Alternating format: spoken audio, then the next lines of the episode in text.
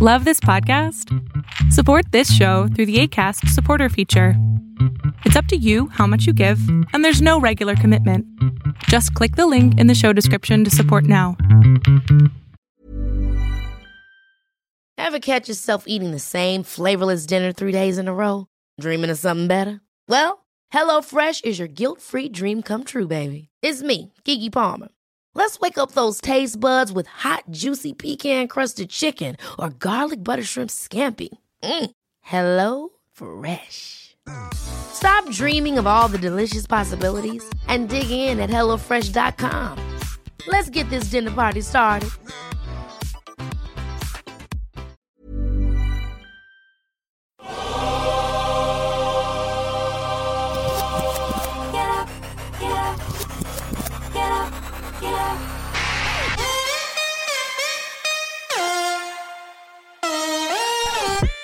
Welcome to On the Ball with Rick Bucher. Here's your host, Let's send it over to Rick Bucher. Rick Bucher.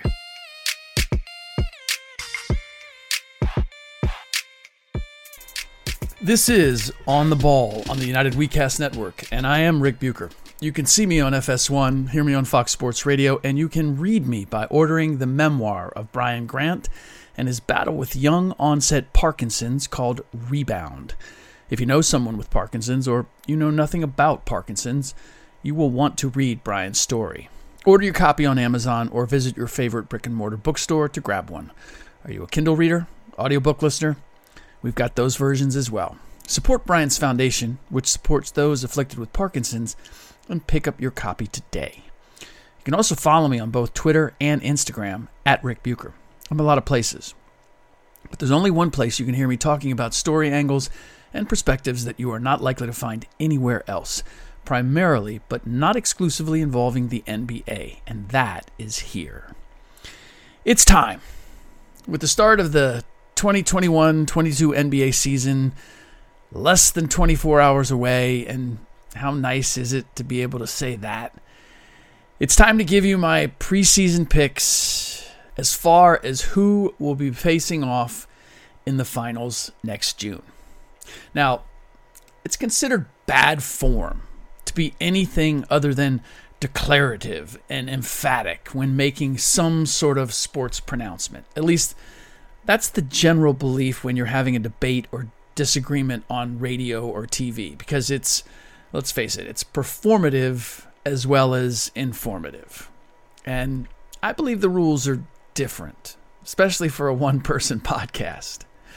I certainly want to make you enjoy listening or make it enjoyable listening to this pos- podcast and hope that you find it entertaining. But I don't think I have to be a carnival barker to make that happen.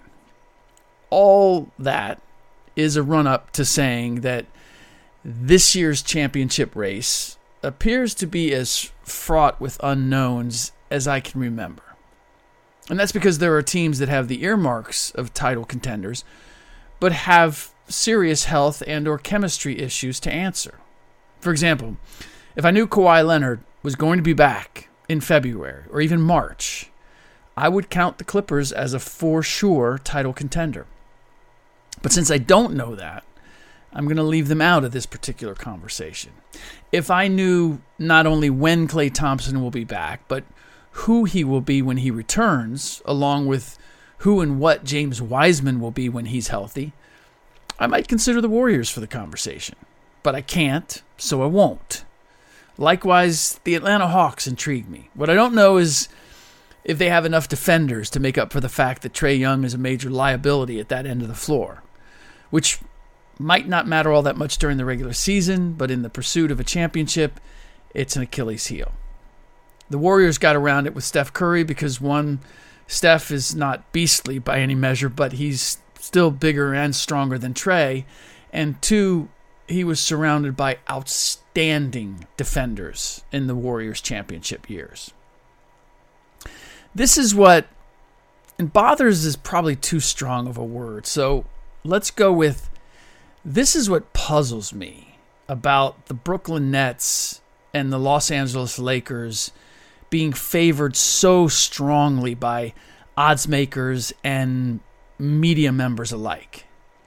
Because those teams have as many questions to answer as any team in the running, maybe more so. Is Kyrie Irving going to miss the season? Is Lamarcus Aldridge going to contribute anything? The Lakers, meanwhile, could be the final exam for a chemistry AP class. How are Frank Vogel and Carmelo Anthony going to get along? What about Russell Westbrook and Frank? Can Anthony Davis stay healthy? Is the Russell Westbrook pushing all of Anthony Davis's buttons going to work? Can LeBron and Russell share the ball? How much will they miss losing their three best perimeter defenders, Alex Caruso, Dennis Schroeder, and Kentavious Caldwell Pope? Can Dwight Howard give them what he gave them two years ago? How are Malik Monk and Kendrick Nunn going to fit in? I'm okay with the Nets and Lakers being favored, even though I don't favor them. But heavy favorites? Uh, to me, it just speaks to this dumbed down fantasy basketball perspective on what makes for winning basketball and championship teams. If you play fantasy hoops, how many Bucks players would be drafted in the first five rounds other than Giannis? What about the Toronto Raptors? Or the Cleveland Cavaliers the year they came back from 3 1 against the Warriors? What about the 2020 bubble Lakers? Depending on the size of your league, I would imagine no more than two players from any one of those teams would be drafted in the first five rounds. I might be wrong about that, but feels about right to me. If you had, say, seven or eight teams in your league, and all those teams that I mentioned, those teams won four of the last six championships. My point being, this idea that big threes or fours or fives are the surefire formula for winning a title has been proven wrong over and over and over again. Yes, Steph, KD, Dray, and Klay won two titles. But did the Raptors have a big three? We know the 2020 Lakers didn't because even their fans gave up trying to insert Kyle Kuzma into that slot. And don't try to tell me the Bucks after the fact have a big three. Nobody was talking that way about them until they won a title. What all those teams had was a core that fit well together. Their best players complemented each other. There was a division of labor. Someone was the obvious go to scorer, another was the lockdown defender. Ideally, the best player had the Michael Jordan esque quality of being both. I've spent a decent amount of podcast space already discussing the Nets and Lakers' flaws, so I'm not going to go back over that ground.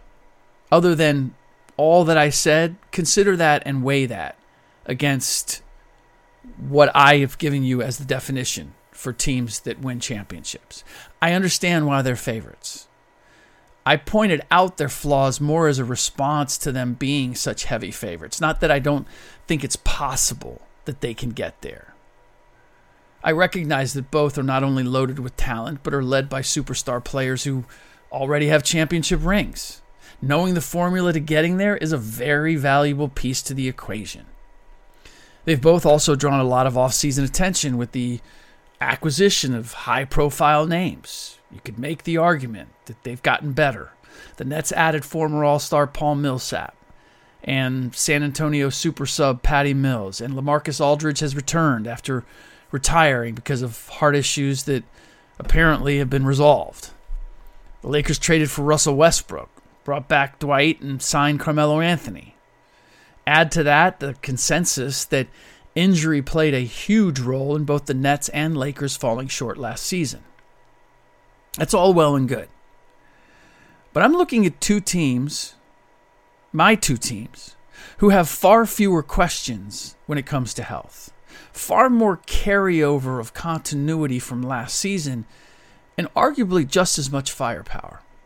Two teams who didn't fall short last year, who actually exceeded expectation, who also have superstar players and coaching staffs and GMs who now know the formula to reaching the finals, who have also made off-season moves that have drawn far less attention but bolstered what was good enough to get them there a year ago. So, yes, right now, if I'm picking two teams to meet next June in the finals, it's the Milwaukee Bucks and the Phoenix Suns. I know it's not as sexy as picking fresh faces and rosters loaded with all stars, but let's be clear. When we talk about those teams, we're not talking about current all star talent. The attraction of the Nets and Lakers is not who a good number of their players are now, but who they were in the past. Their expected success is built on those players recapturing what they once were. The Bucks and Suns, conversely, need their current players to build on what they proved to be just last season. And they are all at an age where that seems a very reasonable expectation. Ever catch yourself eating the same flavorless dinner three days in a row? Dreaming of something better? Well, HelloFresh is your guilt free dream come true, baby. It's me, Keke Palmer. Let's wake up those taste buds with hot, juicy pecan crusted chicken or garlic butter shrimp scampi. Mm. Hello Fresh. Stop dreaming of all the delicious possibilities and dig in at HelloFresh.com. Let's get this dinner party started.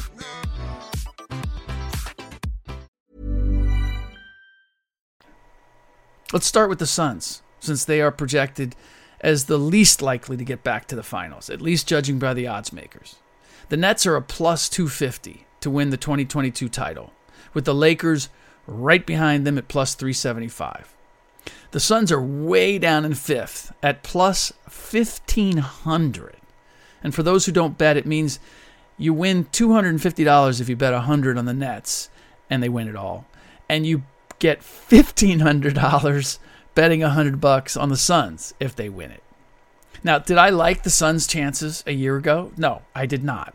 Neither did Vegas, especially in the preseason. They were a plus 4,000 in training camp.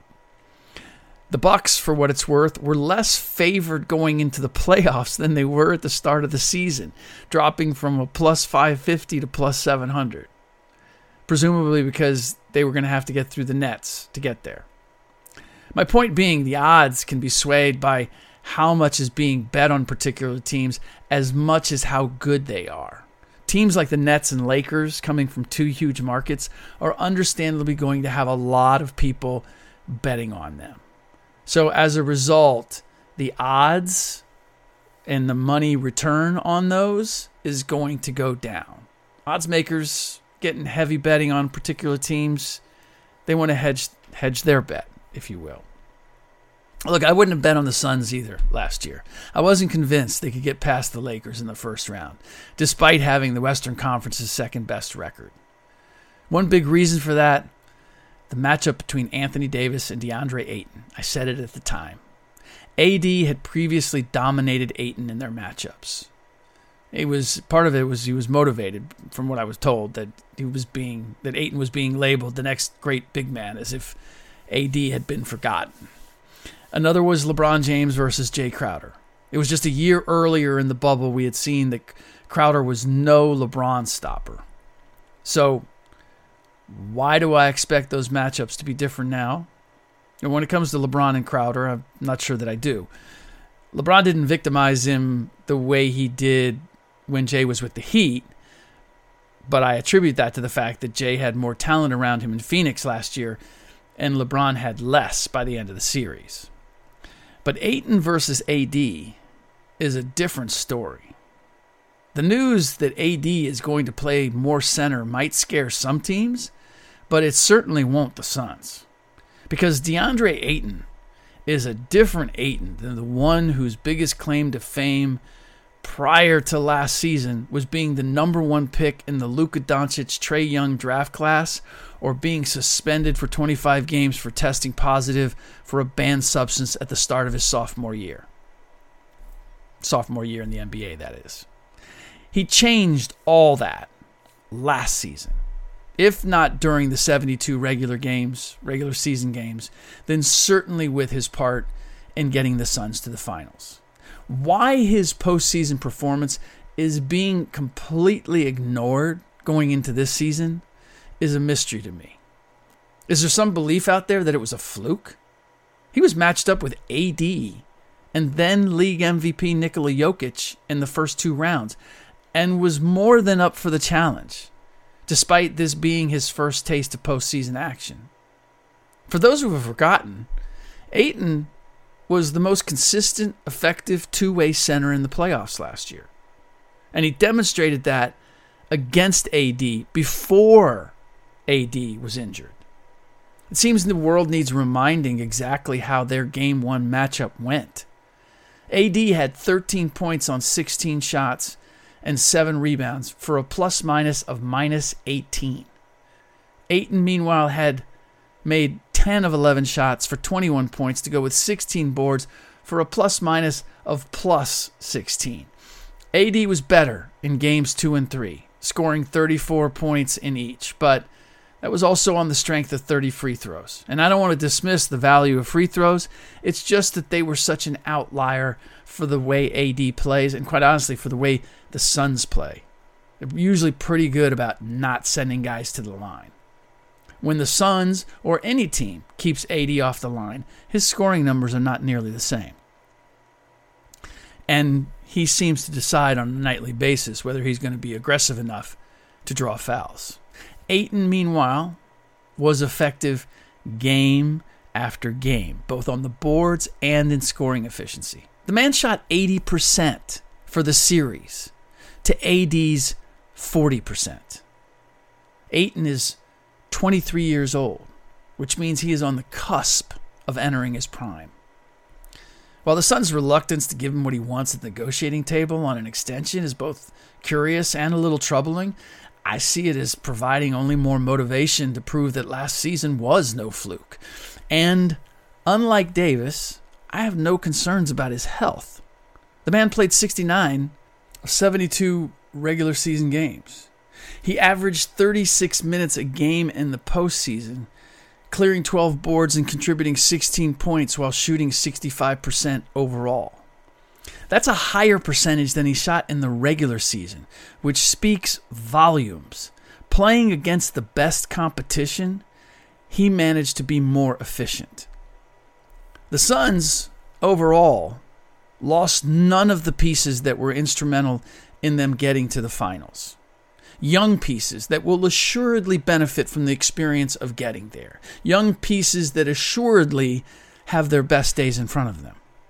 Mikal Bridges, Cam Johnson, Cameron Payne, Devin Booker, DeAndre Ayton.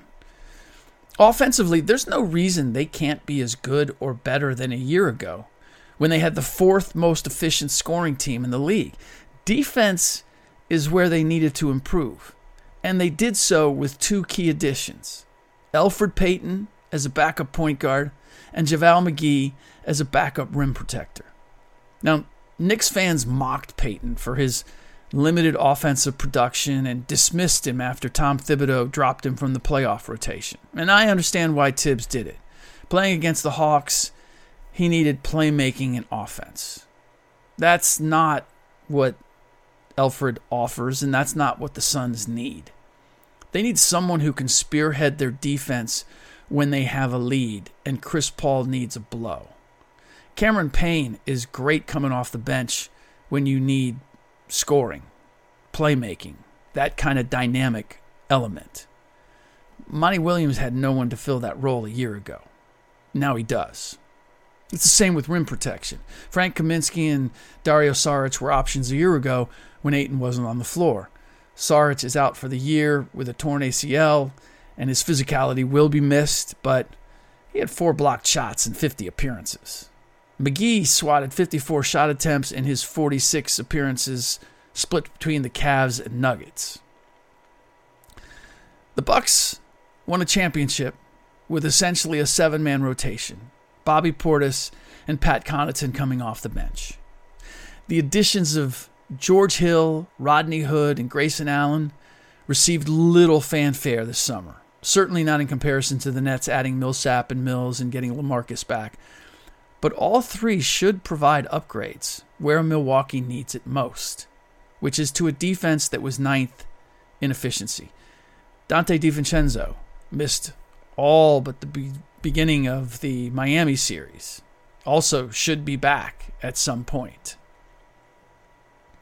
PJ Tucker, who is now in Miami, had his moments. But by the finals, the Bucks were a better team with Portis getting PJ's minutes. It's why I don't project Tucker's absence as a significant loss. Portis was ready to force him to the bench anyway, which is why I believe Tucker is now with the Heat. The Nets added more of what they already had, which is shooting and scoring. But how is their defense going to improve? Neither Millsap nor Aldridge is capable of defending Giannis, especially now that he has accepted his greatest impact is when he's playing below the free throw line. The turning point for Team USA, meanwhile, against Australia last summer in Tokyo, was when Jrue Holiday decided to utilize his 2 inch and 25 pound advantage over Mills and big boyed his way to the basket. I could easily see the Bucks and Nets meeting in the Eastern Conference Finals, and if they do, I would say as of right now, the Bucks are infinitely better equipped for that matchup than they were a year ago. I know, if fully healthy, so will the Nets. That's why it should make for an interesting conference finals. It's also why I expect that depending on the seeding, that that's where we should see them meet. Look, we have a long way to go between now and June, obviously. A lot can happen, obviously. But if I have to pick favorites, I'm going with the two teams that grew from being the last two teams standing last year and who didn't suffer any major departures and have players who, Chris Paul excluded, are in, on an upward trajectory in their careers. I'm going Bucks, Suns. Those are my picks for now. All right, that does it for this episode of On the Ball on the United WeCast Network. Please rate and review the show on iTunes or wherever you get your podcasts. Now, got a couple other options for this next podcast going into the season. And because I know we're going to go heavy with games this week, I may go to. I had a conversation about the NBA lane and the seventh anniversary commercial. I have a lot of insight into how that was built and who was in it and who wasn't and how they tried to accommodate all that and how they're going to continue to try to accommodate it. it. Look, I found it entertaining. I liked it and I was curious. And so I did a little bit of a, a thing on on that whatever two minute uh, clip that that is. And I'm thinking that in the next podcast, I'll bring all that I learned from the people who put it together, unless something else major comes up. So, in the meantime, as always, thanks for listening.